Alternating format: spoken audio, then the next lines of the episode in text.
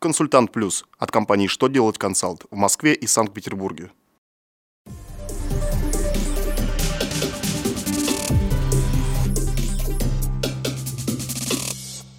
Добрый день! Для вас работает служба информации телеканала «Что делать ТВ» в студии Алексей Шардуба.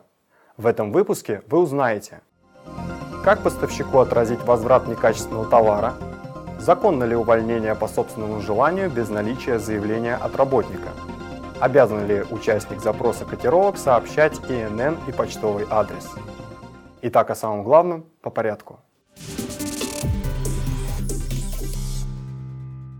Минфин России разъяснил, что при возврате некачественного товара покупатель расторгает договор поставки в одностороннем порядке, и это следует рассматривать как самостоятельную хозяйственную операцию.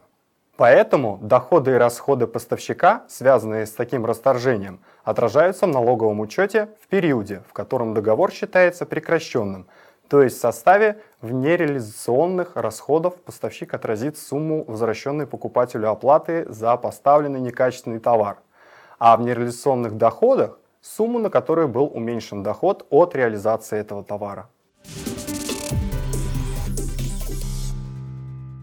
Если работник увольняется по собственному желанию, он должен написать заявление. Если же заявления нет, то и увольнение будет являться незаконным.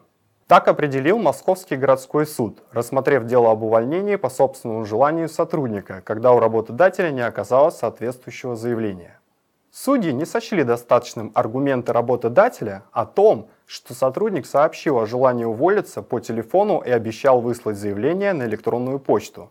Они напомнили, что в соответствии со статьей 80 Трудового кодекса Российской Федерации работники могут расторгать трудовой договор, предупредив об этом работодателя письменно за две недели. Следовательно, без заявления расторжение договора незаконно. У заказчика нет оснований требовать от участников запроса котировок ИНН и почтовый адрес. Об этом Минэкономразвития России говорит в своем письме. Как указывает ведомство, если заказчик устанавливает требования о предоставлении участникам запроса котировок информации об ИНН и почтовом адресе, то он нарушает закон номер 44 ФЗ. Дело в том, что нормы данного закона строго регулируют то, какую информацию должна содержать заявка на участие в запросе котировок. Согласно части 4 статьи 73 44 федерального закона, требовать сообщения ИНН и адреса запрещено. Единственное, что разрешается сделать в данном случае, это предусмотреть в форме котировочной заявки поле для ИНН и почтового адреса, указав, что сообщаются эти сведения по желанию. На этом у меня вся информация. Благодарю вас за внимание и до новых встреч.